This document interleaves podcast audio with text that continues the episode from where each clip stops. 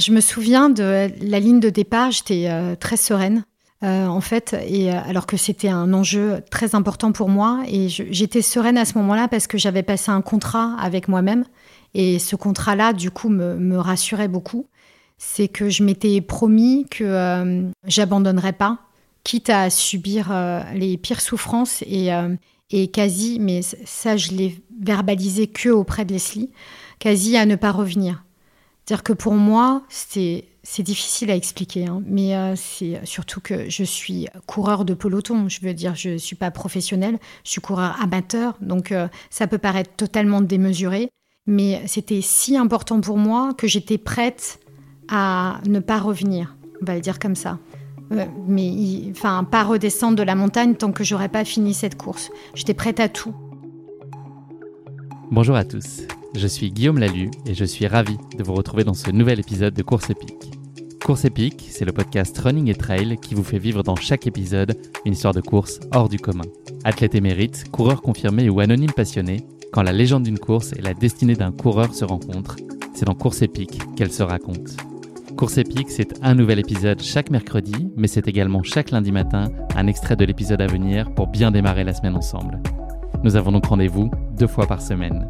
Et si vous souhaitez suivre notre actualité au jour le jour et découvrir les coulisses du podcast, je vous donne rendez-vous sur notre compte Instagram courseepique.podcast.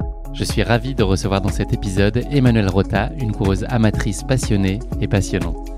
Emma a la course à pied vissée au cœur depuis près de 20 ans.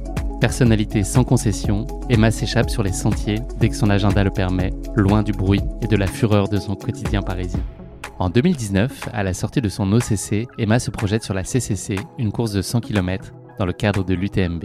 Cette course sera le bout de son monde, comme elle le dit elle-même. Elle le sera d'autant plus qu'elle devra finalement patienter 3 ans avant de pouvoir en prendre le départ. Particulièrement marquée par un abandon quelques mois auparavant sur le Lavaredo, Emma va se lancer sur sa CCC en 2022 avec une certitude presque effrayante. Elle ne reviendra pas de la montagne si elle ne finit pas cette course. La vision radicale, pleine et entière de sa CCC, elle l'emprunte à la chèvre de Monsieur Seguin, héroïne de la nouvelle d'Alphonse Daudet, et à ses mots Pourvu que je tienne jusqu'à l'aube. Mais je ne vous en dis pas plus. Emma va vous raconter tout ça bien mieux que moi. Bienvenue dans notre nouvel épisode de Course épique. Tenir jusqu'à l'aube. Une fois n'est pas coutume, bonsoir Emma. Bonsoir Guillaume. Bienvenue dans ce nouvel épisode de Course épique. Je suis ravi d'échanger avec toi aujourd'hui. On enregistre cet épisode le 30 octobre. Mais en journée ressentie, on est malheureusement plutôt le 17 juin. C'est un peu triste, euh, malheureusement. 24 juillet même, je dirais. c'est la dépression. Emma, euh, demain c'est le 31, 31 octobre, donc c'est Halloween. Est-ce que tu as prévu euh, ton déguisement? Ce sera plutôt euh, citrouille, fantôme, ghoul ou zombie comme tout bon ultra trailer en fin de course? Une course avec des zombies, ça pourrait être pas mal ça, c'est vrai, pour faire un peu de fractionné, c'est une bonne idée. C'est motivant.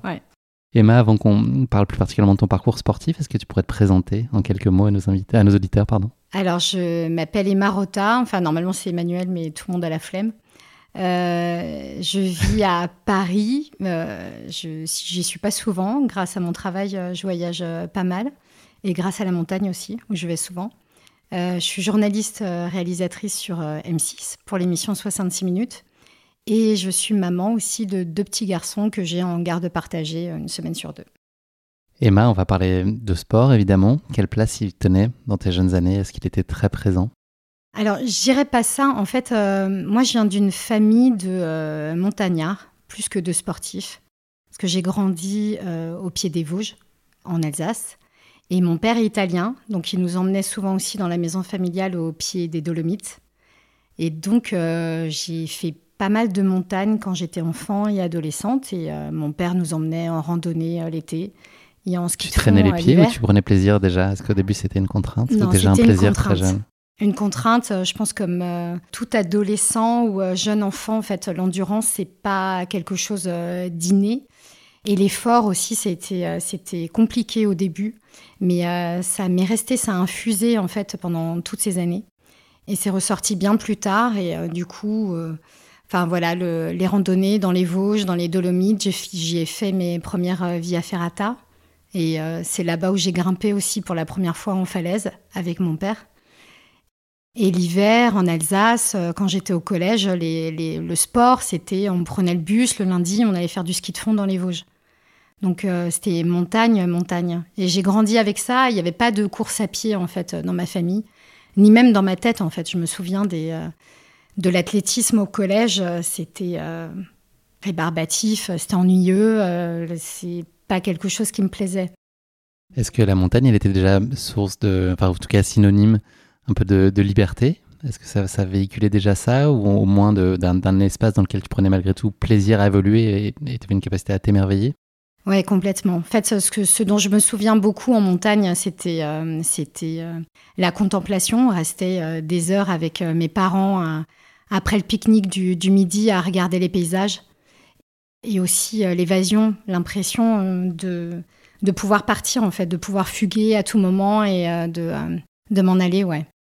Tes parents, enfin, les deux étaient, euh, étaient passionnés de montagne? Mon père surtout. et il continue à, l'être aujourd'hui. Et il a, il a fait beaucoup de, de, courses dans les Dolomites depuis. Et, et on a des projets pour l'été prochain ensemble, ouais. Tu vas nous raconter ça tout à l'heure. La course à pied, donc, elle est arrivée tardivement dans ta vie, un peu avant la trentaine. comment elle est venue à toi? Et puis, est-ce que ta relation passionnelle à la course à pied s'est développée très vite? Ou est-ce que ça a été une construction euh, progressive? C'est venu euh, très rapidement, comme euh, tout ce que je fais, je pense, dans la vie, c'est tout ou rien. Et, all in. voilà, all in. en fait, à 29 ans, je fumais un paquet de cigarettes par jour. je travaillais beaucoup je sortais beaucoup et à un moment donné, j'ai eu envie d'arrêter de fumer. Je me suis dit, j'arrête euh, totalement. Et j'avais déjà euh, conscience qu'il euh, fallait que je remplace en fait cette addiction par une autre, sinon ça marcherait pas correctement.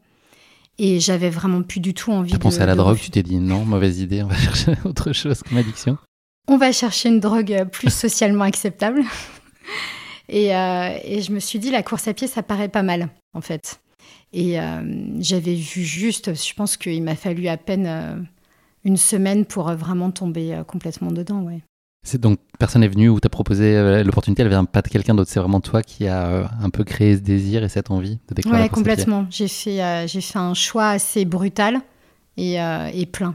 Mm. Donc en une semaine, tu avais acheté euh, l'intégralité de ta tenue et tu étais déjà inscrite à ton premier marathon euh, six semaines plus tard, c'est ça? Non, alors quand même pas, parce que je, venais de loin quand même, Guillaume. Hein, j'avais pas couru, enfin, à part quelques footings dans mon existence, beaucoup de montagnes. Donc heureusement, j'avais quand même ce, ce terrain-là, on va dire, depuis l'enfance euh, d'endurance. Ce qui m'a facilité les choses après, mais non, j'ai fait les choses dans l'ordre pour une fois et j'ai été patiente ce qui est très rare. En fait, il n'y a aucun terrain dans la vie où je suis patiente, sauf en course à pied. Je ne me l'explique pas, mais euh, c'est au moins ça m'a appris ça. Et euh, du coup, non, je me... alors j'ai fait les choses très scolairement. Je me suis inscrite à un, club d'athlétisme. J'ai eu un entraîneur génial qui m'a dit bah, avant de penser au marathon, tu vas faire les séances comme tout le monde. Donc tu vas commencer par euh, le B à bas, à faire des éducatifs, à apprendre ce que c'est l'athlétisme. C'est lui qui m'a appris à me nourrir correctement. J'ai arrêté les, le lait de vache les choses euh, voilà, qui pensaient euh, en fait toxiques euh, avant un entraînement. Et je suis montée petit à petit en distance, mais vraiment très très lentement, ouais. Ensuite, tu as découvert le cross. Ça a été ça l'étape d'après? Ouais. Le cross, ça m'a rappelé vraiment mon enfance en fait en montagne, les, les, les, endroits boueux où on courait en descendant. Enfin, parce que quand il pleuvait, on allait quand même en montagne avec avec ma famille. Et ça, ça m'a vraiment plu. Pour moi, c'était, euh, c'était encore plus euh, la liberté qui est euh, des éléments contre nous et qu'on sente vraiment la nature se, déchaîner. Ouais. Avais droit au pique-nique aussi dans les crosses Pas comme dans les randos. J'avais mon entraîneur qui me hurlait dessus avec, avec tout le club. et c'était sauvage. C'était vraiment des instants de sauvagerie absolument génial. J'ai adoré. La compétition, elle a eu quelle saveur pour toi, en tout cas les toutes premières que tu as pu faire Est-ce que ça a été un, moteur assez puissant ou ça a été un, simple complément un peu annexe à ta pratique existante alors? Alors j'aime beaucoup en fait euh, la compétition. C'est euh, quelque chose que euh, j'aime pas pour les gens qui courent avec moi, mais pour moi-même en fait, pour me donner des objectifs et pour essayer de voir si, j'y arrive. Donc j'ai adoré poser un premier dossard et faire un premier marathon. C'était une, énorme découverte, le premier marathon. Je me suis dit que plus rien ne serait jamais comme avant. Ouais. C'était euh, un grand pas de fait. C'était déjà pour toi très symbolique, enfin, le marathon, avant même de, le réussir et de l'accomplir, c'était pour toi une marche importante? Très symbolique? Très. Je savais que ça allait être une aventure au bout de moi-même. La, première fois que tu fais un 42 km, tu sais que euh, tu vas au-devant des ennuis, en fait. tu, sais, on t'a parlé un peu du mur. Euh, on va parler de chèvre, là, tu te jettes un peu dans la gueule du loup, en l'occurrence, avec le marathon. Voilà, tu sais que tu vas, que tu vas connaître la souffrance et euh, et tu as hâte, en fait. J'avais vraiment hâte de me faire démonter au 30e kilomètre et de voir si j'allais pas démater, si j'allais continuer jusqu'au 42e. Et, effectivement, je suis bien fait démonter la tête, mais, euh, mais voilà, j'étais hargneuse et, euh, et comme beaucoup de marathoniens, une fois que tu as connu en fait ce dépassement et, euh, et le mur, tu as, envie de retrouver ça, ouais. C'était où et combien de temps après tes premiers pas sur la piste? Marathon de Paris, le plus simple, parce que je vivais à Paris. Et je pense que c'était au bout de deux ans.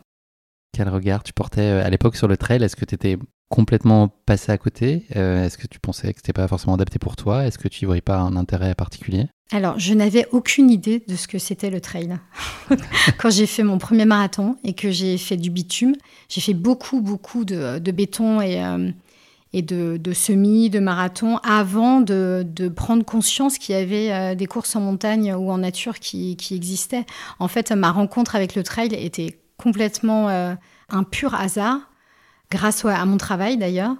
Et euh, c'est fait très tardivement en 2018. Jusque-là, en fait, je n'ai fait que des marathons, j'en ai fait cinq. Et je n'ai couru que sur euh, du Pendant 14 ans, donc c'est ça C'est ça, ouais. Et j'adorais ça. J'aime toujours ça d'ailleurs, me lever à 5h30, aller euh, sur les quais de Seine, faire le tour jusqu'à la Tour Eiffel, voir le soleil se lever ou pas quand il fait moche, mais mais euh, j'ai pas choisi entre route et sentier en tout cas? Les deux sont. Mmh, ce que j'aime, c'est courir.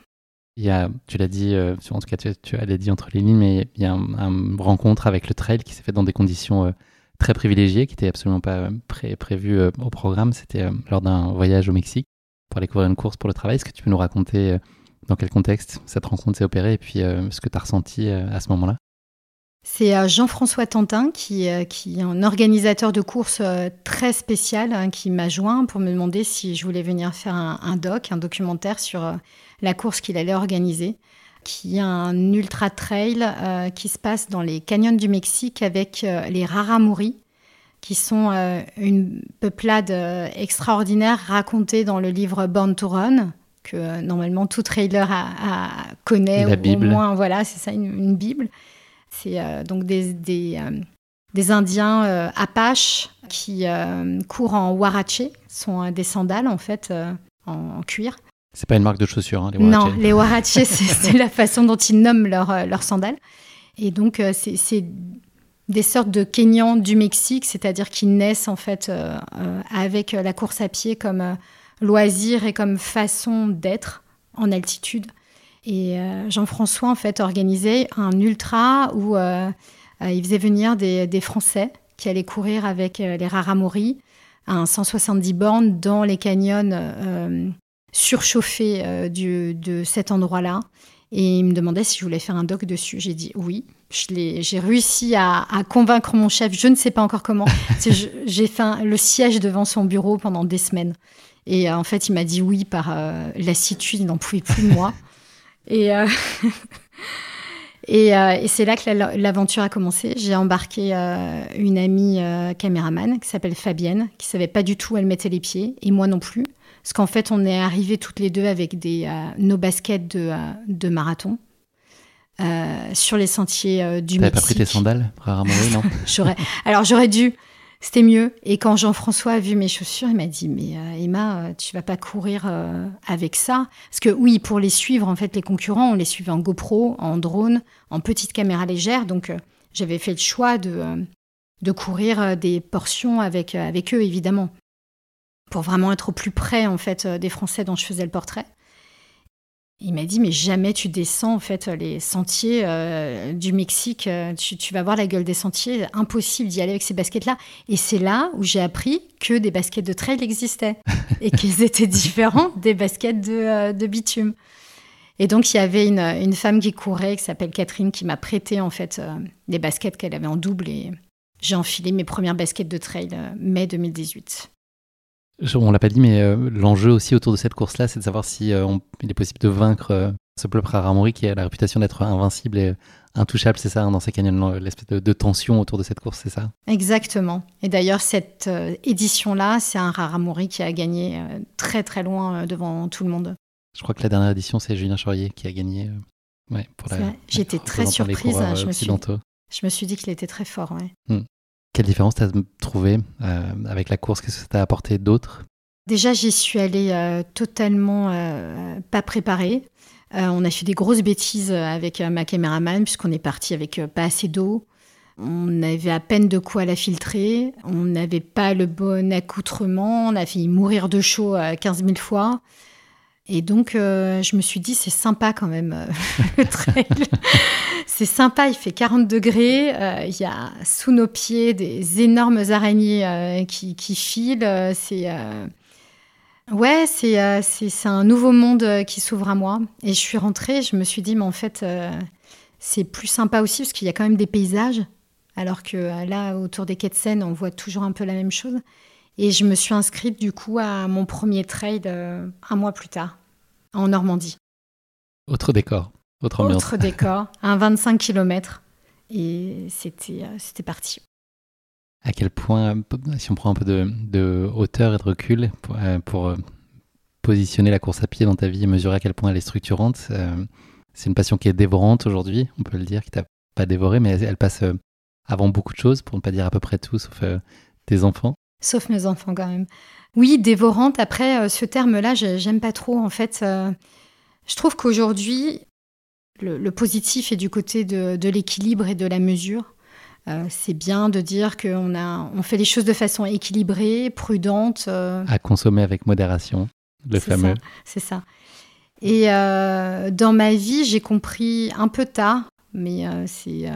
Je me suis remémoré mon enfance et je me suis dit qu'en fait, je le savais dès que, dès que j'étais gamine, que je pouvais pas fonctionner dans la mesure, que ça me rendait pas heureuse en fait d'être prudente de portionner comme ça en fait les choses de ma vie, d'avoir une place pour chaque chose.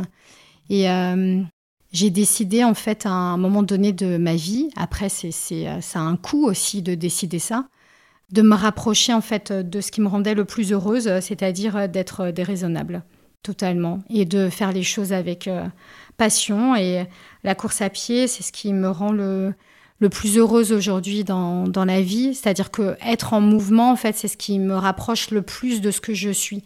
Quand je cours, je suis à, l'os de moi-même. C'est euh, mon expression la plus pure de, de moi. Et euh, je, mon corps, euh, mon cerveau le sent quand, quand je cours, en fait. je pense que c'est là où je me réalise pleinement. Et le jour où j'ai compris ça, tout s'est apaisé. C'est-à-dire que j'ai trouvé les moyens d'être heureuse tout le temps. Tu laisses beaucoup de place aussi à la spontanéité. C'est le, le, corollaire à ça aussi, c'est de, décider sur un coup de tête et de s'autoriser les choses euh, sans chercher à mesurer les éventuelles conséquences ou autres, mais juste se dire que c'est ça dont on a envie à ce moment-là. Exactement. Je suis très impulsive et je réfléchis après. Est-ce que parfois il t'arrive de te dire que c'est trop ou est-ce que les autres et l'entourage euh, se chargent suffisamment de, te le rappeler? Parce que c'est les choses qu'on connaît quand on vit tous un peu de cette passion, euh, chacun à des degrés différents, mais c'est vrai qu'on a parfois un peu d'incompréhension autour de nous. Est-ce que c'est ton cas ou est-ce que toi-même, parfois tu te dis, ok, euh, peut-être que là j'ai poussé ou là c'était la fois de trop? Alors moi j'ai euh, du mal aujourd'hui à, me dire ça, parce que depuis que j'ai pris la décision de vivre comme ça, en fait, euh, je suis en paix avec ça. Après j'ai eu des grandes discussions avec mon entourage et il y a eu des choix aussi. J'ai perdu des choses aussi en faisant ce choix-là. On va en parler après sur, sur la course, mais la liberté a un coût et être soi a un coût aussi. Il faut accepter d'en payer le prix.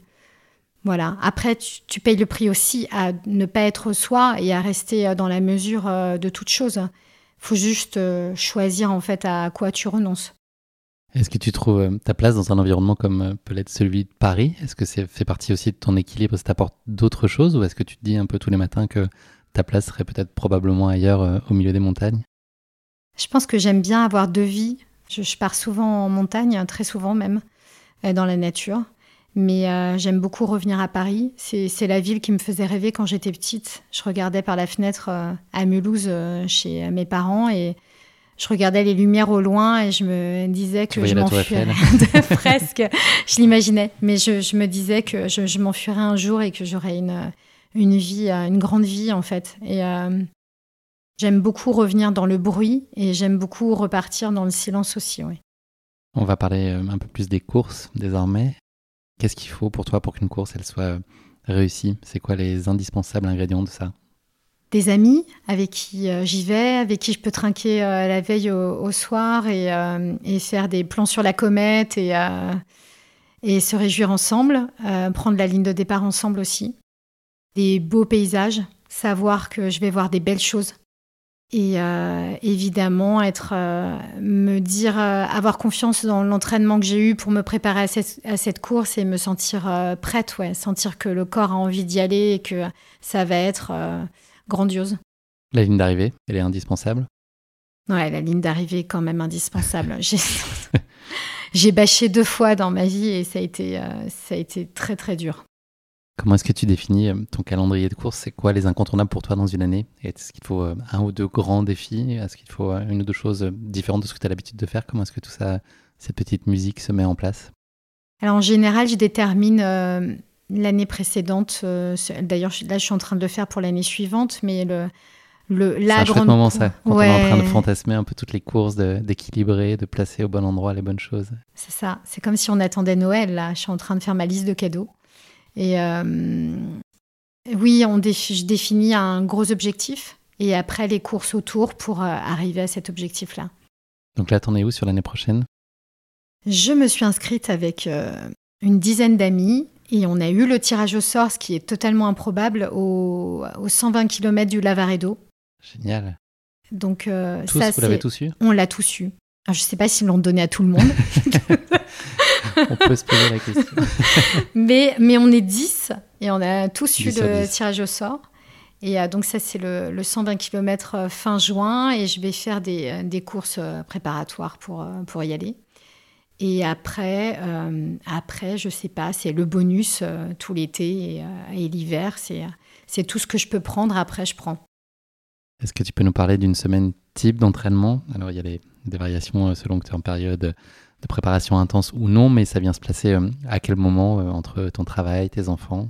Je suis pas très organisée. En fait, j'ai pas de planning parce que le problème, c'est qu'avec mon boulot, ça bouge tout le temps. Je, je pars en tournage. Toujours avec des baskets dans ton sac? Toujours. Les baskets sont toujours euh, effectivement dans ma valise quand je pars. Quand j'ai les enfants, c'est compliqué le matin d'aller courir à 5 heures du matin. Je ne peux pas trop les laisser. Donc en fait, euh, dès que j'ai un moment, euh, je, bondis sur le moment et j'y vais. En général, j'essaye de placer quand même trois séances dans la semaine, avec une séance de fractionné, quoi qu'il arrive, où que je sois. Après, si, je pars en montagne comme, euh, la semaine prochaine, là, ça va être euh, un, bloc de, séances, euh, enfin tous les jours, pendant 4-5 jours. voilà, ça dépend. On s'était croisés complètement par hasard il y a, je pense, six mois à Fontainebleau. C'est la mm. première fois que j'y allais. Est-ce que, ou est-ce que tu vas chercher, toi, du dénivelé, des terrains un peu plus favorables à la préparation des rendez-vous montagnards et des trails qui sont plus compliqués à préparer pour nous, franciliens? Alors, tout à fait. Fontainebleau, ça, c'est chouette. En plus, j'y emmène mes enfants. Parfois, le, week-end, je leur dis, euh, là, on va à Fontainebleau. Donc, ça me permet de, de faire euh, bah, une partie des 25 boss, pas tout euh, quand même avec eux, mais voilà, ça me permet de m'entraîner. Et sinon, j'ai un combo que j'aime bien. Je, je l'ai fait ce matin d'ailleurs. Je pars faire les buts de Chaumont. Je tourne comme un hamster. Je monte, je descends, je monte, je descends. Quand j'en ai marre, je trace et je pars à Montmartre. Et je rejoins Montmartre et je fais les marches, je monte, je descends, je monte, je descends. quand j'en ai marre, je refais une boucle et je reviens. Et voilà, ça me fait du dénivelé un peu différent et, euh, sympa. On a le même circuit, je pense. Merci beaucoup Emma. On va maintenant passer à notre rubrique qui était anciennement la basket chinoise, qui est aujourd'hui euh, plus proche d'un questionnaire de Proust. Euh, on va aller continuer à, à, explorer, à mieux te connaître. Est-ce que tu peux nous parler d'un moment qui a changé ta vie pour toujours? Forcément, c'est la naissance de mes enfants. Je pense que tous ceux qui ont des enfants savent que ce n'est plus jamais comme avant. Déjà, outre que c'est les petits garçons les, euh, plus géniaux euh, du monde. Ils adorent la nature, ils sont très sauvages, ils aiment bien que je les emmène dans des endroits euh, totalement reculés, en montagne. On est parti à l'aventure en road trip dans les Dolomites cet été, ils ont été super. Depuis leur naissance, j'ai peur que pour eux, et donc j'ai plus jamais peur pour moi, ce qui est très bien, enfin très rassurant parce que du coup, je peux faire tout ce que je veux sans avoir peur. Et t'as pas peur justement qu'il t'arrive quelque chose et... Si, ça c'est le corollaire, oui. Donc ça rejoint, c'était une, autre de mes questions de, cette, de ce, questionnaire de pro, c'était ta plus grande peur, c'est en lien aussi avec les enfants Alors, c'est ce qu'il arrive quelque chose aux enfants, pas à moi. Par contre, je pourrais avoir une peur qui, qui parfois était. Euh, j'ai déjà fait des cauchemars là-dessus, c'est qu'il arrive quelque chose à mes jambes. J'ai déjà rêvé que euh, on me coupait les jambes, par exemple. c'est un truc horrible. C'est horrible. oui, mais je pense que c'est parce que mon cerveau a intégré que c'était tellement indispensable à mon existence que c'était certainement la, la, chose la plus précieuse pour moi, oui. Rien à voir avec tout ça, mais ta vision du bonheur parfait, donc avoir tes deux jambes, ça c'est sûr. Un chalet à Valorcine, avec une vue sur euh, le massif des Aiguilles Rouges, mes enfants dans le jardin et euh, un petit verre sur la terrasse. Et un podcast de course épique dans les oreilles. Exactement. Tu ne l'as pas dit, mais... Je le pense fortement. pour le dire. Merci Emma. On va parler maintenant de ta course épique, la CCC. Je vais en planter brièvement le décor. Donc c'est une course qui plante son décor au cœur de la semaine de l'UTMB. Les trois lettres CCC signifient littéralement Courmayeur, Champais, Chamonix, le nom des trois villes respectivement italiennes, suisses et françaises que relie cette course de 100 km et 6100 mètres de dénivelé positif qui emprunte en grande partie le sentier international de grande randonnée du Tour du Mont Blanc. Le départ au centre de Courmayeur est empreint d'une ambiance dont les Italiens ont le secret et c'est également un moment forcément chargé d'émotion au son de la musique d'Evangelis. Ça marche à tous les coups ça hein, quand même, qu'on soit euh, spectateur ou euh, dans le sas de départ, euh, les frissons garantie. Oui, c'est énorme ce moment-là. Les premiers kilomètres de la course conduisent rapidement à plus de 2500 mètres d'altitude, un exceptionnel panorama face au Mont Blanc et au Grand Joras. Le passage au Grand Col Ferret marque l'entrée de la course en Suisse, où les coureurs sont amenés à goûter au chaleureux accueil des bénévoles de la Foulie, de Champais et de Trian. Déjà en France, mais si proche de la Suisse, Valorcine offre ensuite ses charmes avant que les coureurs ne découvrent au terme d'une dernière et impitoyable montée le vallon des Chaiseries, je ne sais pas si je le prononce bien, avec une vue somptueuse sur le Mont Blanc. Il est alors temps de rejoindre enfin, si tout s'est bien passé, l'arche d'arrivée en plein cœur de Chamonix.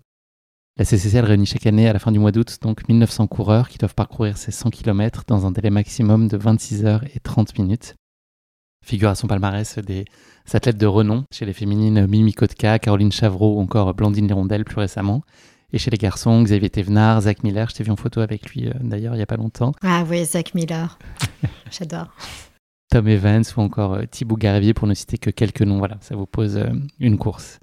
Avant de parler de cette course, c'est un moment redoutable de l'épisode, c'est la question qui pique de course épique. Allez, je croyais que tu l'avais oublié, avec un peu de chance. elle est marquée en gros, elle clignote sur mon écran. J'avais eu le plaisir de recevoir il y a bien longtemps euh, Johan Stuck dans l'épisode 15 de ce podcast. C'était un bébé podcast encore. C'était consacré à la CCC et je pense que ça avait été une de mes questions euh, qui piquent les plus fameuses et sûrement l'une des plus fumeuses puisqu'elle a bien concerné le terme et l'acronyme CCC, mais en l'occurrence il ne s'agissait pas de la course mais du chili con carne. donc je me suis senti obligé de repousser les limites et de faire encore pire avec toi aujourd'hui. Je suis vraiment euh, désolé. Donc j'ai eu le choix entre différents acronymes. Convention citoyenne pour le climat, le club des croqueurs de chocolat qui existe euh, réellement, je vous laisse vérifier sur Wikipédia, ou encore la Coupe des clubs champions qui est l'ancien nom de la Ligue des champions. Mais comme tu travailles euh, dans l'audiovisuel, euh, mon choix s'est naturellement porté vers une quatrième option, l'émission de télé Combien ça coûte, dite elle aussi CCC, une émission de TF1 animée par Jean-Pierre Pernaud qui a été diffusée entre 91 et 2010. Ma question qui pique va donc concerner l'animateur de cette émission de légende, Jean-Pierre Pernaud. Il a été champion de France d'un sport. Ouais, c'est vraiment honteux. Je suis désolé. je m'attendais pas du tout.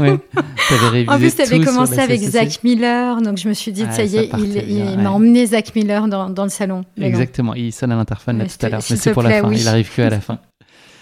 Et donc voilà, donc Jean-Pierre Pernaud, il a été champion de France dans un sport, figure-toi, euh, trois années, quand même. Est-ce que tu saurais me dire quel sport? Ping-pong? Non. Il n'y a pas vraiment de il n'y a pas vraiment de raison ou d'indice euh, à, te donner. Voilà, c'est du hockey sur gazon.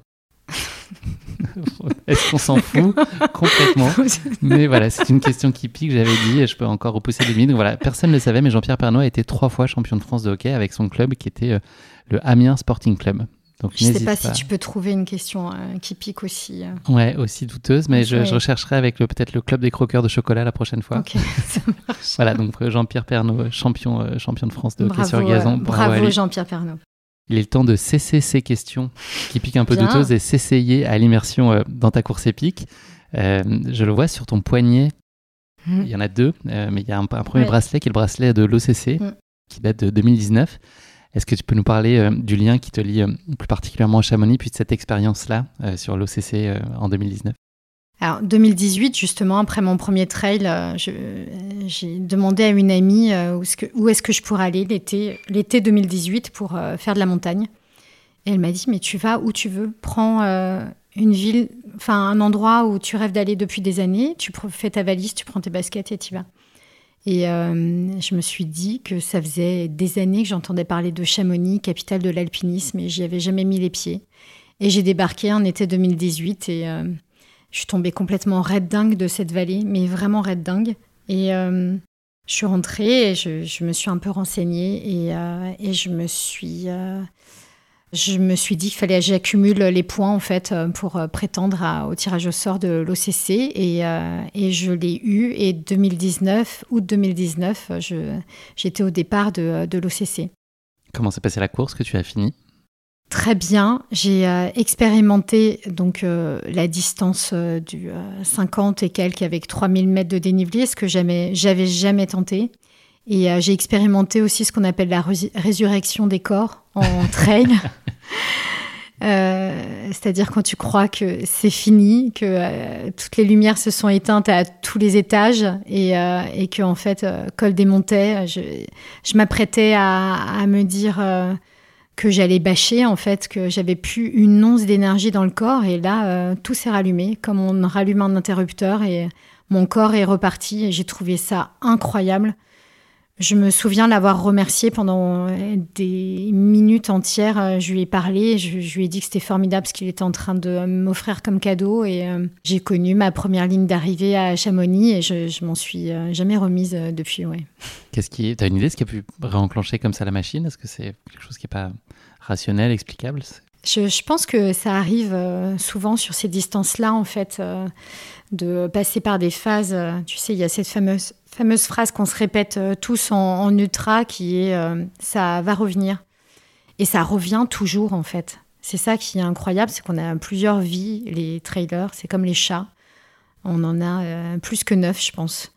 Et d'assister en fait chaque fois à cette résurrection des corps, c'est quelque chose de très exaltant parce que tu te dis que même quand tu, te, tu mets tous les curseurs dans le rouge et que le tableau de bord est en train de vibrer et que ton cerveau te dit alerte rouge, euh, tu vas mourir. Et eh ben en fait, euh, il y a une autre vie. C'est comme euh, la jauge d'essence de ta voiture quand elle t'indique qu'il faut mettre de l'essence, tu sais que tu as encore en fait du temps. Mais là, tu as toujours du temps et c'est une jauge miraculeuse. Ça me plaît bien, Résurrection des corps. Je trouve que c'est plus joli que Second Souffle. C'est plus complet. Ton choix se porte ensuite dès 2020 vers la CCC, qui est la grande sœur de l'OCC. Pourquoi ce choix-là? Est-ce que c'était l'étape naturelle? Est-ce que tu avais envie d'aller euh, sur cette distance-là? Tu aurais pu aller ailleurs ou il y avait vraiment une raison particulière pour que ce soit la CCC ah, déjà, je voulais revenir à, Chamonix et sur le tracé en fait euh, de l'OCC qui m'avait tellement plu.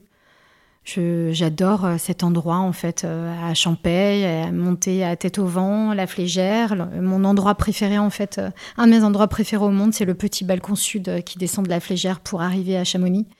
Et donc, je voulais refaire ce parcours, mais je voulais faire plus de distance. Et euh, du coup, je voulais connaître ce qu'il y avait avant l'OCC, donc euh, la CCC. Et euh, je m'étais dit, 2019, je m'étais dit, je la fais en août 2020.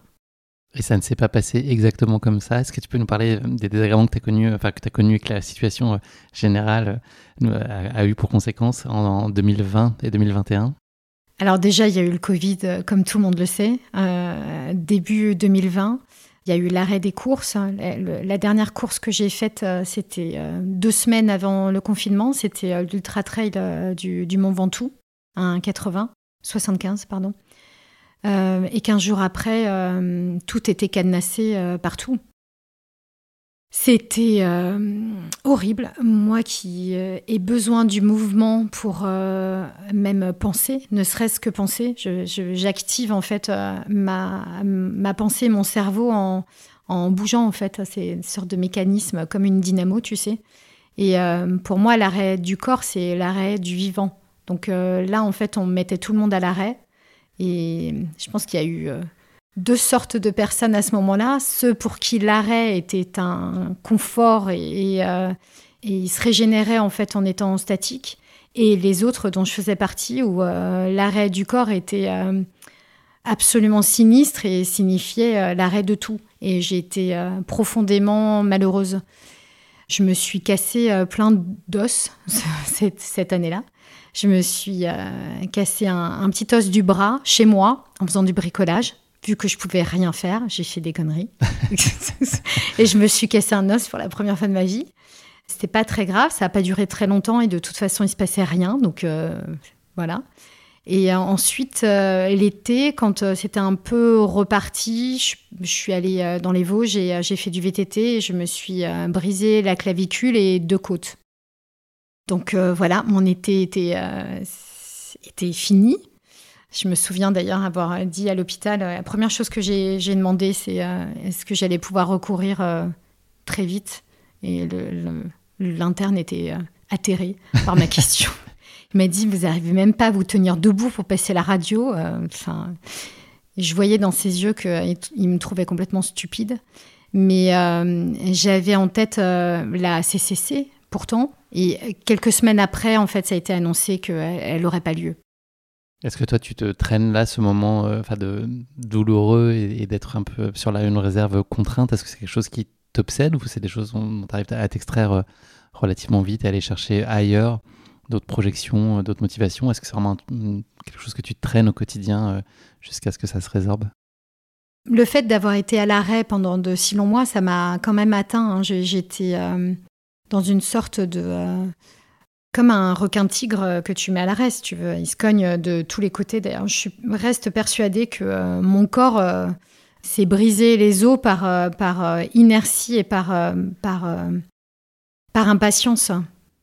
Mais, mais je suis passée outre quand même, parce que heureusement, le monde a repris son cours, les, les, courses ont repris, on a pu courir plus que juste 10 km à la ronde, on a pu revoyager euh, et, voilà, tout est redevenu beaucoup plus fluide.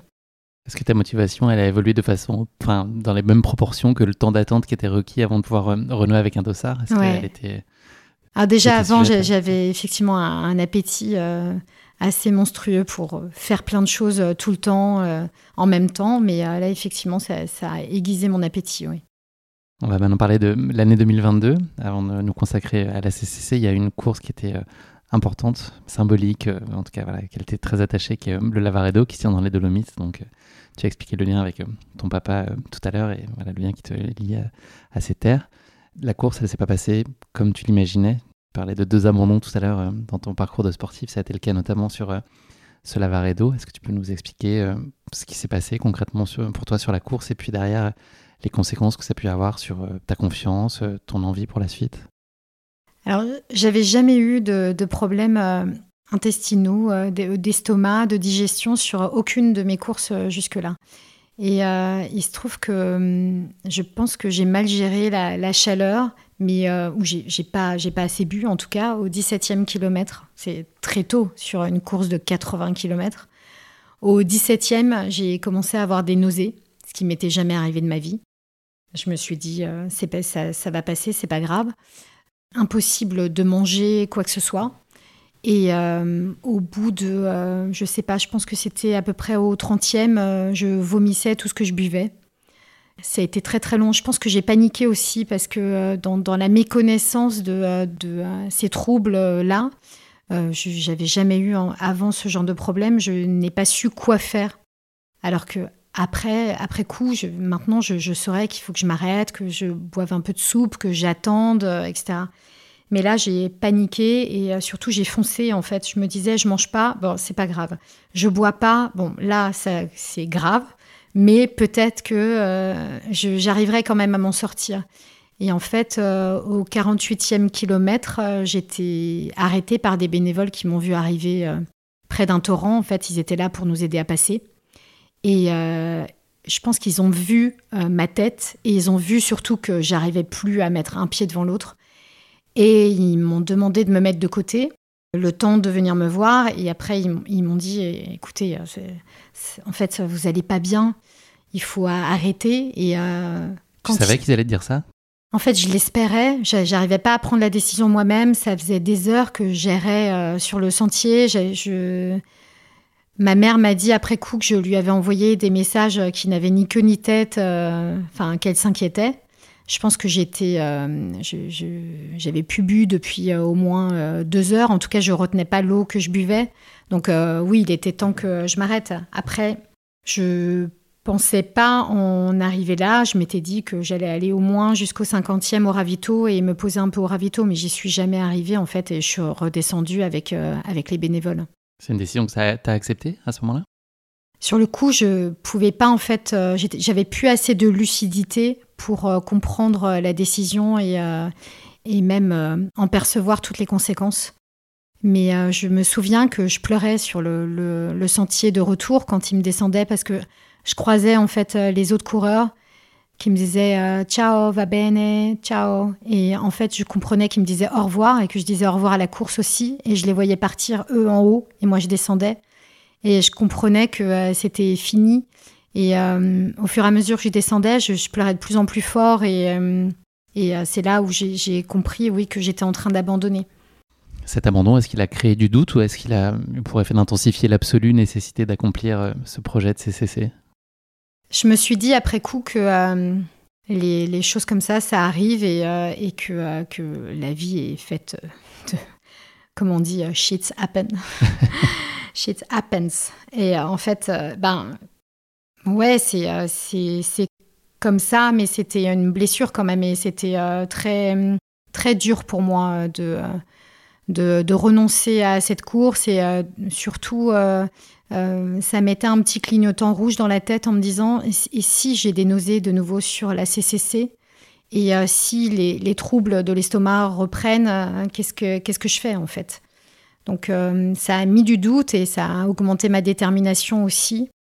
Et je pense que du coup j'ai tout mis, j'ai fait tapis sur la CCC à ce moment-là, ouais.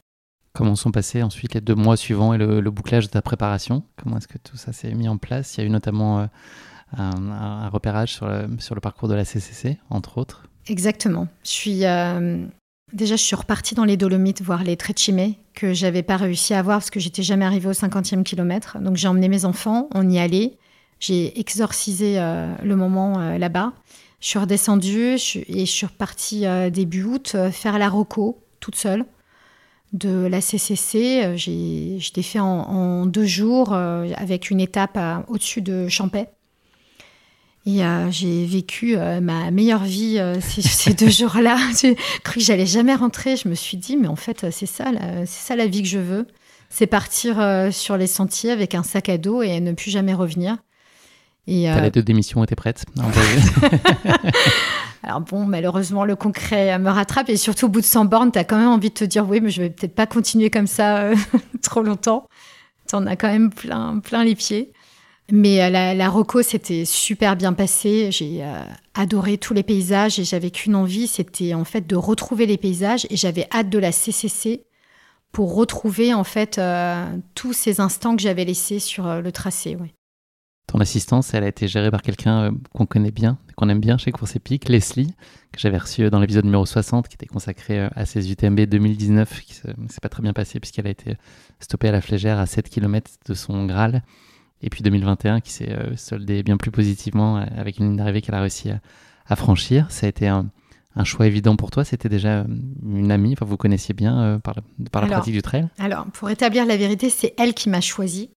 C'est-à-dire qu'elle, en fait, euh, euh, c'est une amie d'une amie. Donc, on, se connaît, mais on ne se connaissait pas bien.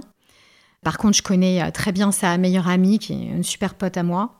Et en fait, c'est Leslie qui m'a joint, et après le Lavaredo, et qui m'a dit si tu veux, je fais ton assistance.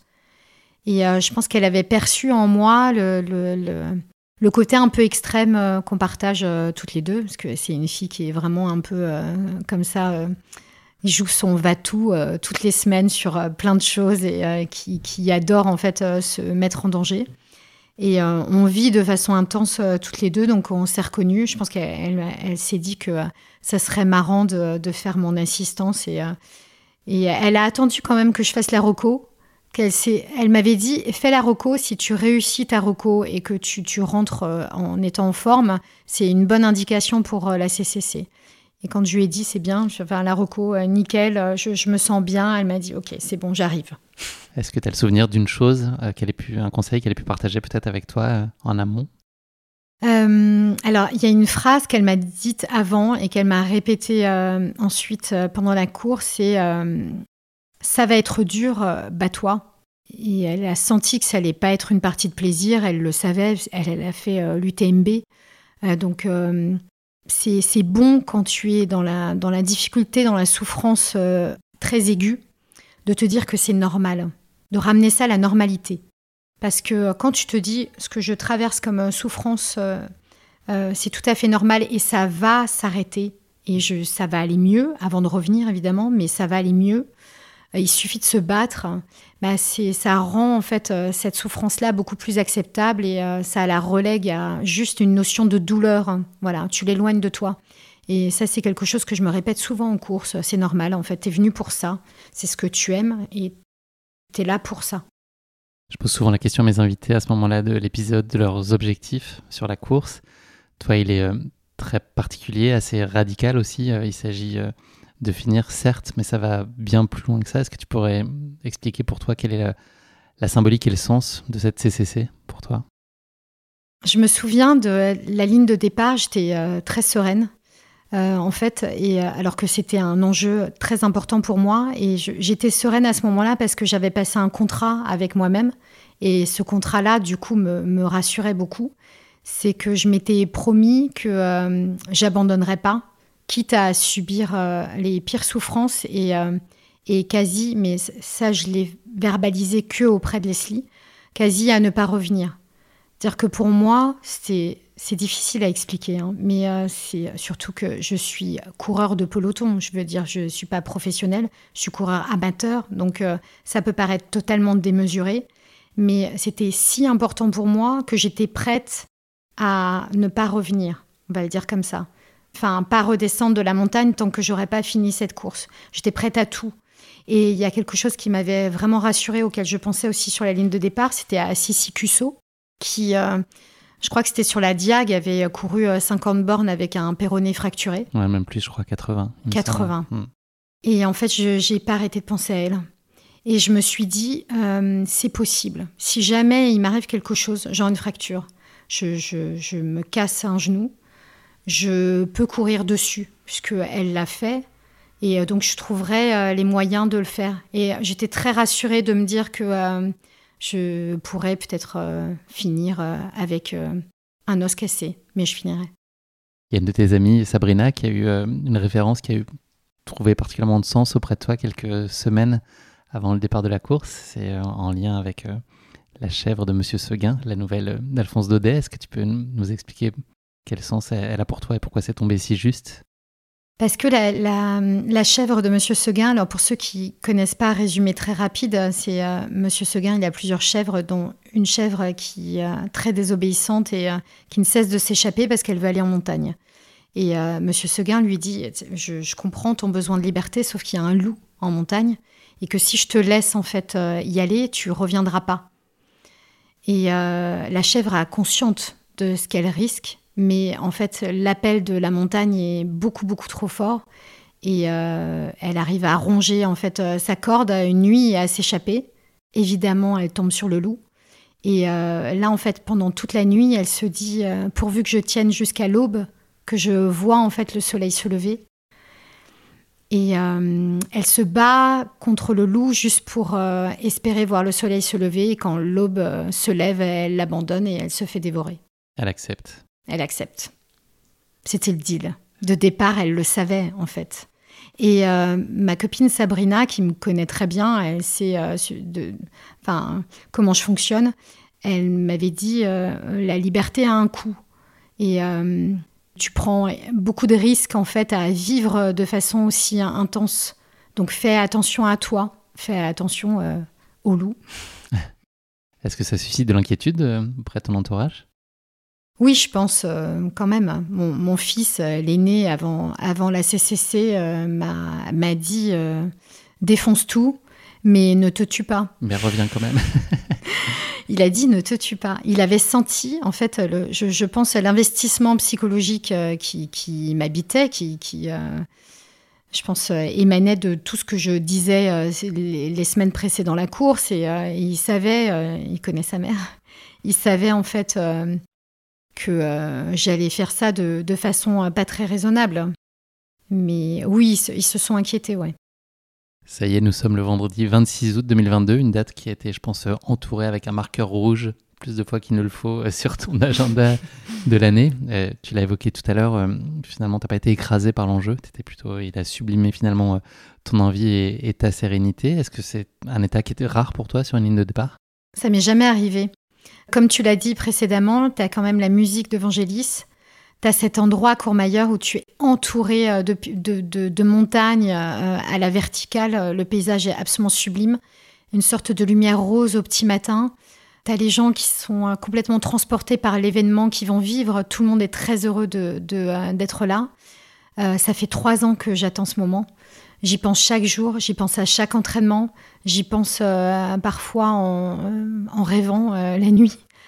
Trois ans d'attente et je suis là et en fait je, me sens hyper sereine. Je, je, sais en fait que je vais pouvoir vivre ce moment, que j'ai que j'ai le dossard et euh, que je vais pouvoir enfin euh, partir. Ouais. Libéré. Libéré. 9h, donc le départ de la course est donné. Est-ce que tu peux nous parler des premières heures de course euh, jusqu'à la folie? Comment ça se passe pour toi? Je retrouve tous les, tous les morceaux de souvenirs que j'ai laissés sur les sentiers de la reconnaissance que j'avais fait début août. Je pars avec mon pote Vincent aussi jusqu'à Tête au Vent. Ça, c'est un moment très sympa parce qu'on rigole bien sur la montée. Il y a quand même 1400 de dénivelé euh, dès le début. C'est assez sec, donc euh, c'est bien de rire euh, dans ces moments-là quand même pour faire passer le dénive. On arrive avec un gros orage qui éclate sur, sur nos têtes à, tête au vent là-haut.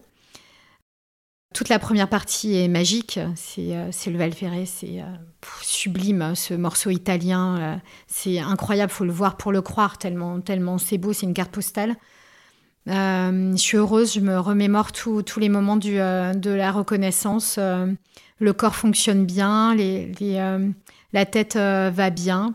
Je, je, suis bien. Au Grand Col Ferret, j'ai quand même mon cerveau commence à m'envoyer les premiers messages négatifs en me disant T'es déjà fatigué, t'es au 30e. Tu sais, la, petite voix intérieure euh, qui commence à, dire des choses euh, pas sympas. Je me, suis dit, je me dis C'est quand même tôt, quand même, au 30e, pour que mon cerveau euh, soit négatif. Ensuite, il y a la longue descente que tout le monde déteste entre Champais et, entre la Foulie et Champais, pardon, qui est la partie roulante de la course. Mais une partie roulante que, tu fais quand tu as déjà 35 bornes euh, et, pas mal de dénivelé euh, dans les jambes. Donc c'est pas si roulant que ça.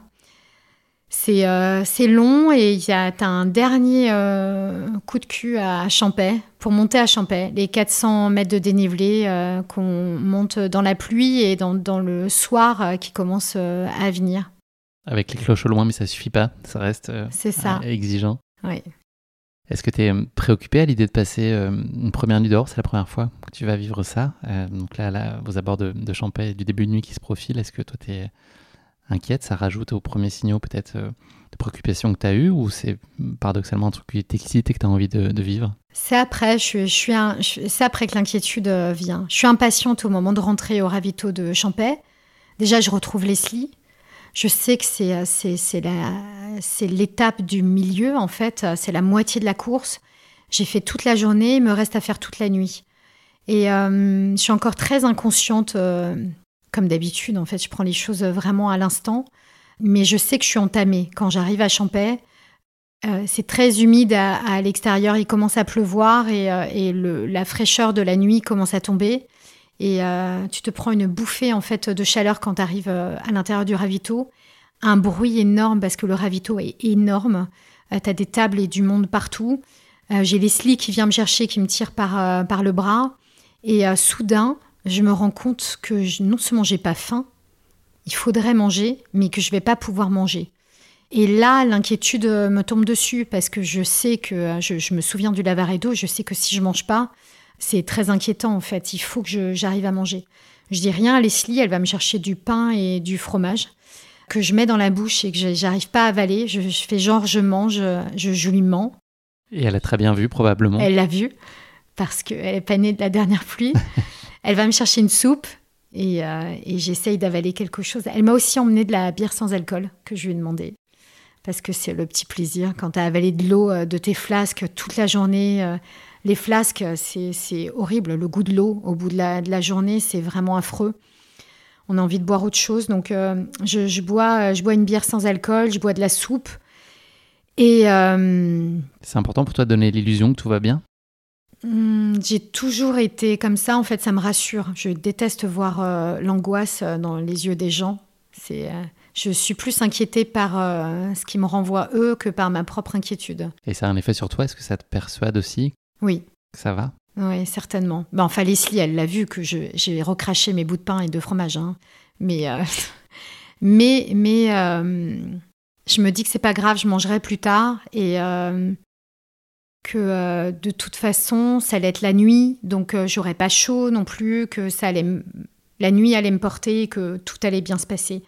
On se dit au revoir euh, sur le chemin près du lac euh, de Champais, dans, la nuit. Tu lui fais une euh, promesse? On se serre dans les bras et je lui dis Leslie, je serai à l'aube à Valorcine. Je, te, promets que je serai là. Et je la serre dans les bras comme si je devais plus jamais la revoir, en fait.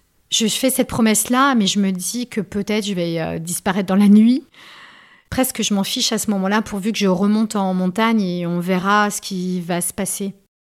Et c'est là où elle me dit justement, euh, Emma, c'est cette nuit, ça, va être dur, c'est normal, bats-toi. Ces pensées-là, tu penses qu'elles sont amplifiées par ta fatigue? Elles ont presque euh, déjà un côté un peu mystique de repartir dans les montagnes et puis advienne que pourra. Est-ce que c'est aussi lié à ta fatigue ou est-ce que c'est des, choses qui pourraient te venir à l'esprit euh, naturellement, ta, façon de vivre passionnément? Je, pense que euh, tout est en fait euh, entremêlé. Euh, entremêlé, mais, mais j'avais complètement sous-estimé ce que c'était de repartir direct après une journée à 55 km et 3000 de dénivelé. Pour moi, je pouvais souffrir que sur une deuxième nuit de trail, jamais sur une première. C'était pas possible. La nuit blanche, une nuit blanche, c'était tout à fait faisable. Et j'avais tout prévu.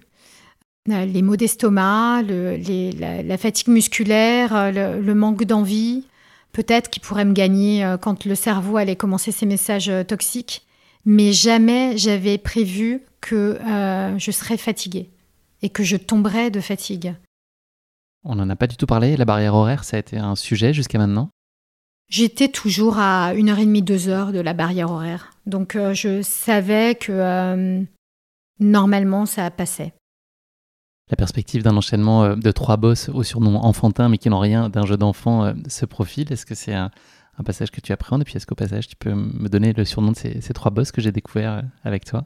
Alors j'ai appris qu'elle s'appelait Pim Pam Poum. Ce que tu peux physiquement totalement ressentir quand tu les passes. Pim Pam Poum. Surtout le poum dans ta face à tête au vent que tu ressens très fortement. Euh, donc ces trois bosses, euh, c'est euh, bovine, ensuite c'est la verticale d'Etsep, qui porte bien son nom, et ensuite c'est la fameuse tête au vent qui a un mur en fait devant toi. J'entame bovine donc la première partie de la nuit et, c'est là où la, fatigue me tombe dessus de façon totalement inattendue. Là, je, me dis, mais c'est pas possible, tu peux pas être fatigué juste sur une première nuit quand même. Euh, tout va bien, les jambes vont bien, tu es, euh, mental. Euh, c'est pas la fatigue qui peut en fait te ronger.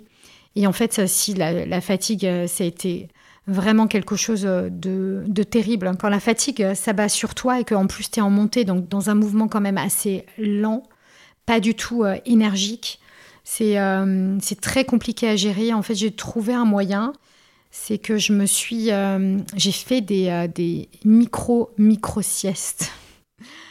C'est que je me suis dit, surtout ne t'assieds pas. T'asseoir, c'est la mort, surtout sur des cailloux froids au milieu de nulle part. Je me suis arc-boutée sur euh, mes bâtons, debout. Et en fait, quand je vacillais, ça me réveillait. Donc, je faisais des siestes de 45 secondes environ. Et je me rattrapais avant de, me casser la figure euh, juste au dernier moment et je repartais. J'ai fait ça 4-5 fois de suite sur la montée de, Bovine. Et ça marche. Et ça marche. Tu as déposé un brevet depuis pour cette micro, la nano-sieste. Je vais faire des conférences dans le monde entier, Guillaume, sur la nano-sieste. J'ai halluciné et en fait, ça m'a complètement reboosté déjà de faire cette découverte, de me dire que le corps, c'était quand même quelque chose d'incroyable.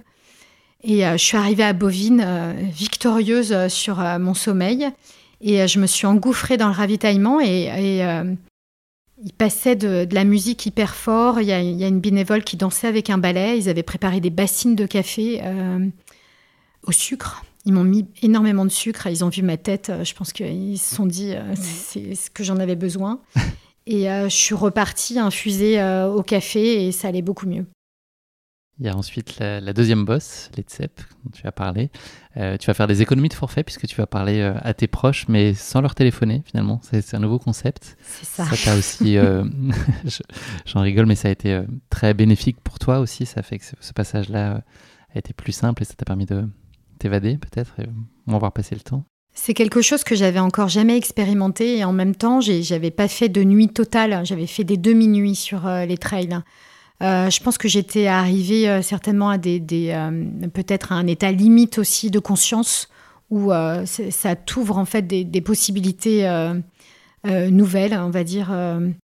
Je sais pas comment, comment ça s'est passé, mais j'avais mon portable en fait dans mon gilet de trail et je le voyais s'allumer. Je savais que chaque fois qu'il s'allumait, c'était un proche qui pensait à moi, des, amis que je savais qui étaient encore réveillés, ma mère qui était réveillée tout le temps parce qu'elle s'inquiétait énormément pour moi.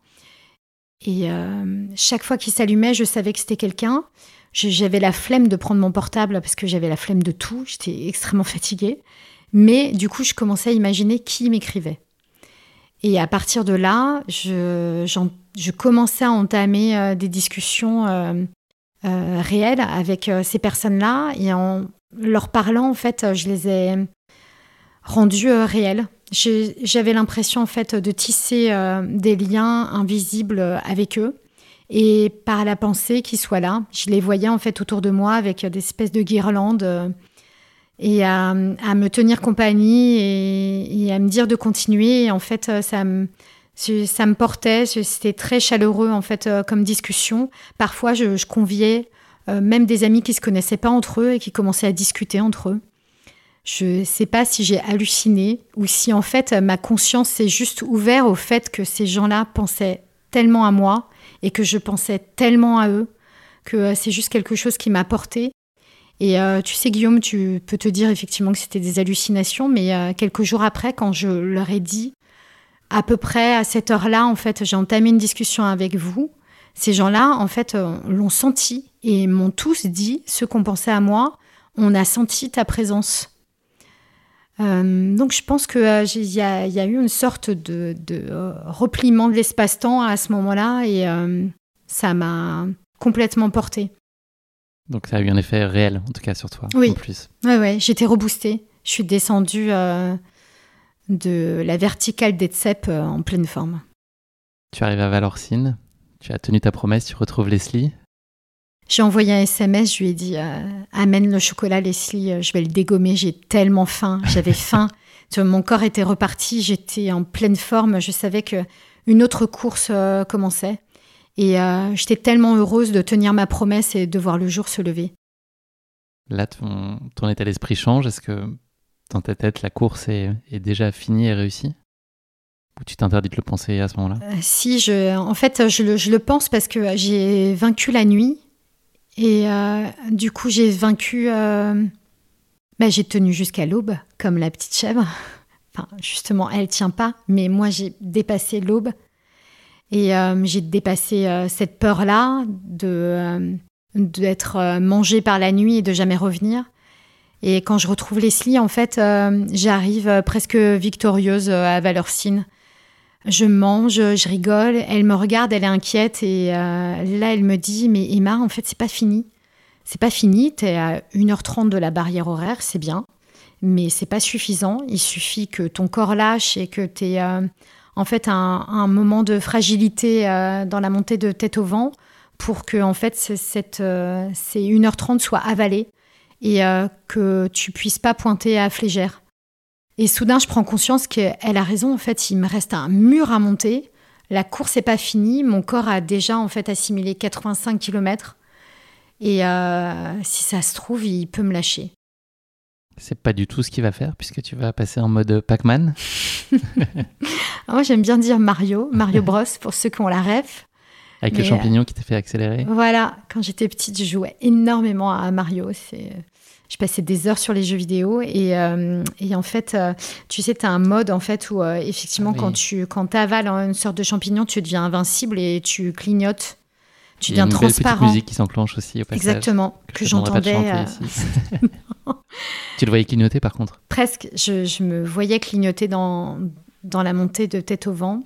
Et en fait, je suis une coureuse très moyenne, mais sur ce segment-là, de col des Montées jusqu'à Chamonix, plus tard, je verrai dans le classement que euh, j'ai remonté 100 coureurs. Je me sentais euh, en feu. J'étais euh, dans un tel état de rage. Leslie, elle avait appuyé là où il fallait appuyer, c'est-à-dire en me disant c'est pas fini, tu peux encore bâcher. Ça m'avait mis dans une rage folle et j'étais repartie rageuse. Et cette rage, je l'ai gardée en fait jusqu'à ce que je pointe à Flégère. Et tu la transformes en quelque chose de positif, puisque la rage, c'est pas forcément le cas. Oui, non, la rage, euh, quand je parle de la rage, c'est pas une colère noire, c'est euh, de l'énergie, en fait. C'est le corps qui, euh, qui sort, en fait, des pelletés d'énergie à mettre au feu, ouais. Tu arrives ensuite à la flégère, qui est un passage que tu apprécies beaucoup plus que Leslie, qui avait laissé beaucoup, de, beaucoup de mauvais souvenirs en 2019. Et c'est la place ensuite, un passage que tu as évoqué tout à l'heure et que tu aimes particulièrement, le petit balcon sud. Oui. Là, euh, je retrouve euh, l'endroit que j'ai, un des endroits que j'adore le plus au monde et, euh, je descends vers la Floria, qui est un endroit que ma mère adore aussi.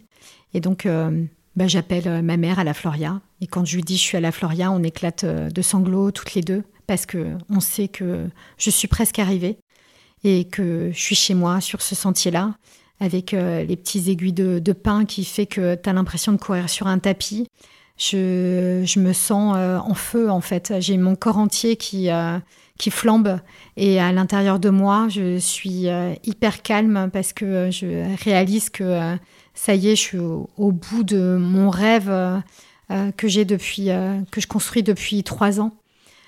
J'ai le corps entier qui fait mal, mais je suis hyper sereine. C'est de la plénitude même? Ouais, c'est au-delà. Je, pense que je dépasse euh, quelque chose que moi j'appelle euh, la part du feu. C'est-à-dire que tu acceptes de laisser euh, des morceaux de toi et pour, pour complètement en fait te calciner et repartir neuve.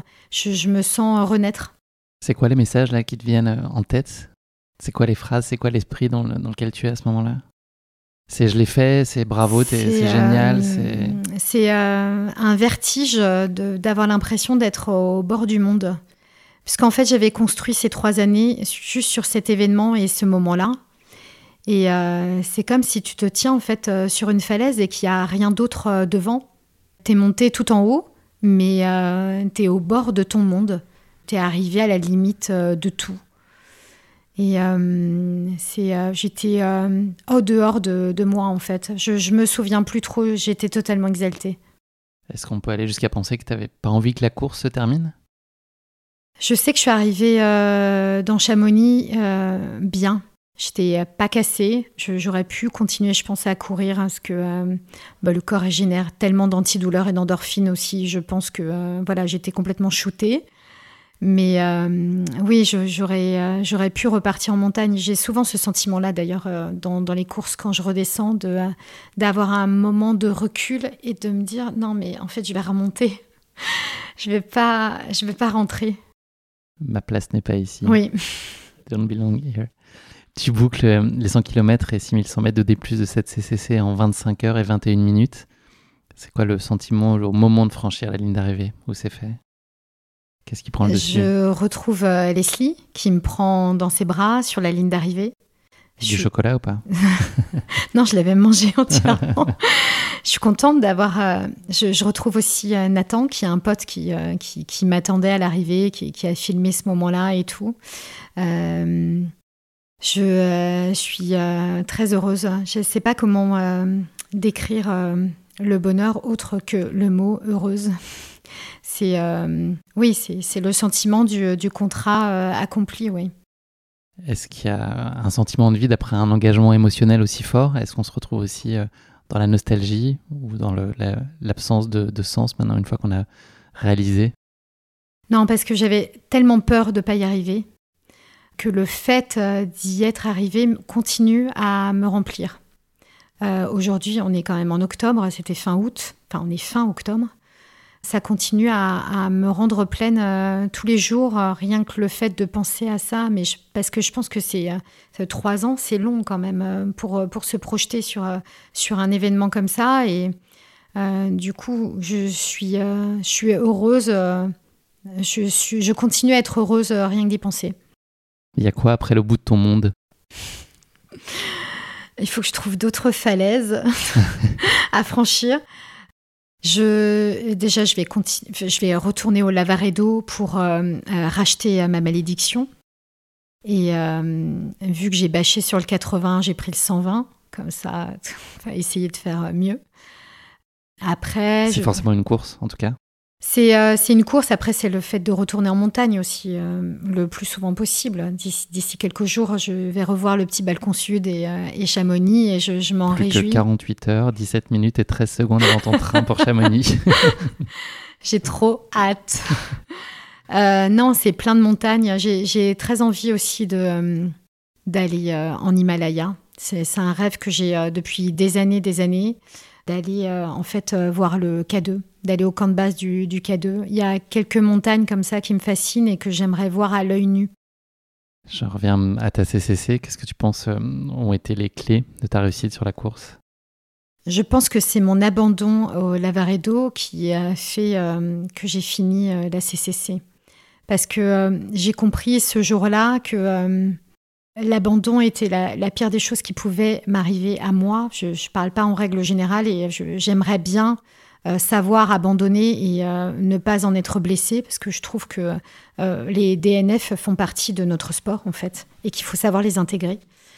Et construisent les réussites d'après aussi? C'est vrai. Et là, le fait d'avoir vécu ce que c'est la, cruauté d'un abandon et commencer à continuer en fait à, creuser en moi et, comme un acide. Hein, c'était euh, très dur en fait les semaines suivantes que je c'est là en fait où j'ai fait ce pacte et où je me suis dit euh, je finirai sur les mains s'il faut mais je n'abandonnerai pas et cette détermination en fait m'a vraiment portée. Ça a été quoi le plus difficile sur la CCC euh, ça a été, je pense, euh, vraiment euh, cette fatigue que j'attendais pas. C'est, enfin, on, dit souvent que les ultras, c'est de l'imprévu et qu'il faut savoir en fait embrasser l'imprévu. Mais on fait quand même une liste des imprévus qui pourraient se passer parce qu'on essaie de prévoir. en fait, j'avais fait toute une liste et c'était pas du tout dans la liste, la fatigue. Donc c'était un vrai imprévu. Est-ce que cette course, elle a été à la hauteur de tes attentes? On sait que c'est toujours plus difficile de l'être quand ces attentes sont fortes. Ouais, complètement. Elle m'a cette, cette, course, outre euh, les paysages qui sont incroyables et euh, les bénévoles qui sont complètement euh, dingues. Tout est magique sur, sur cette course. Outre l'organisation, c'est le lieu, les lieux qu'on traverse qui sont très beaux, mais en plus, ça m'a transformée. Ouais, ça, ça m'a fait grandir. Je suis une autre personne. Est-ce qu'elle efface complètement les quelques désillusions que tu as pu connaître les, les années précédentes avec le fait d'avoir dû repousser cette course, le Lavaredo, est-ce que ça, ça, les atténue partiellement? Est-ce qu'elles existent encore et elles sont enfin, constitutives de toi et de ton parcours? Ou est-ce que cette réussite-là, euh, les satellise complètement Je pense qu'en fait, j'ai compris que euh, ça avait été un tout et que cette construction, en fait, avec euh, les échecs et, la patience, même les courses qui avaient été annulées, même en fait, quand le temps s'est figé pour le, Covid, tout avait participé en fait à ce que ce moment arrive. Et j'ai compris que parfois en fait euh, les choses euh, se développent en silence quand on ne le sait pas, quand on n'en a pas conscience, qu'il faut en fait patienter, que les métamorphoses prennent du temps. Si tu devais réduire cette course à une image et à un seul mot, lequel serait-il? C'est dur. Hein. Très très dur, je sais. C'est euh, une image. Euh, Celle à laquelle tu penses là maintenant. Ouais. Ben quand je dévale la verticale d'Etsep et euh, que je discute intérieurement avec euh, une amie et que je lui dis que je lui prends ses pioches. C'est une référence à Courtney Dollwater qui parle souvent de sa pain cave, de la caverne de la douleur quand euh, elle arrive à un moment de la course où elle souffre. Elle dit qu'elle sort ses pioches et qu'il faut qu'elle trouve l'issue de la caverne. Et euh, moi, mes pioches étaient déjà bien émoussées et j'ai parlé à une amie qui m'avait dit quand ça ira plus, tu prendras mes pioches. Et la verticale de la tsep, euh, j'ai des tsep, j'ai pris les pioches de cette amie et, et euh, voilà, c'était reparti. Donc ce serait pioche, le mot pour décrire voilà, cette course. Ça. très étrange, très très étrange. Et moi, je te propose de conclure euh, cet épisode non pas avec le mot de la fin, mais avec le motto de la fin. Est-ce que tu pourrais en partager un avec nous Alors, j'en ai, j'en ai plusieurs. C'est forcément des références à, aux auteurs euh, que j'aime bien, il y, a, un auteur que j'adore qui s'appelle euh, John Fante. Euh, dans le livre Demande à la poussière, Ask the Dust, il dit Mon conseil est très simple vivre la vie dans toute sa crudité, la prendre bravement à bras le corps et l'attaquer à point nu. Voilà, c'est. Très beau. Ça serait ma phrase avec laquelle je vis. ça, représente bien euh, ton caractère, en tout cas, qu'on a pu mesurer euh, lors de nos échanges. Merci beaucoup, Emma. C'est malheureusement euh, déjà la fin de cet épisode. Merci de nous avoir fait vivre avec toi cette CCC dont on a compris combien elle était centrale, fondamentale et structurante, bref, essentielle, pas uniquement dans ta vie sportive, mais dans ta vie au sens bien plus large que ça. Merci également d'avoir partagé avec nous cette passion sans concession pour la course à pied. C'est une belle source d'inspiration pour nous tous. Le mot est galvaudé, mais ça l'est. Et puis, voilà, pour partager cette même passion, euh, je peux aisément comprendre l'accomplissement qu'elle te procure, même si chacun y trouve euh, ses propres choses, ses propres réponses. Je suis également très heureux et soulagé, disons-le, que tu aies pu tenir jusqu'à l'aube ce matin d'août euh, du côté de Chamonix, sinon on n'aurait pas pu faire cette interview déjà, simplement. Heureusement, je suis rentrée. Merci Guillaume. Il me reste à te souhaiter beaucoup de bonheur en tout cas pour tes futurs défis, ils seront nombreux à l'évidence. Voilà, je te souhaite de t'accomplir dans toutes les sphères de ta vie. À toi aussi, merci. Merci beaucoup. Merci à tous d'avoir écouté cet épisode. Si vous l'avez écouté jusqu'ici, c'est qu'il vous a probablement plu, alors n'hésitez pas à le partager autour de vous et également à vous abonner, à noter et à rédiger un avis sur votre plateforme d'écoute favorite. C'est essentiel pour que Course Épique soit mise en avant et puisse ainsi continuer à se développer. Cela ne vous prendra que quelques secondes et ça change beaucoup de choses pour le podcast. Merci encore infiniment pour votre soutien et pour votre fidélité et je vous dis à très bientôt pour une nouvelle course épique. Évidemment.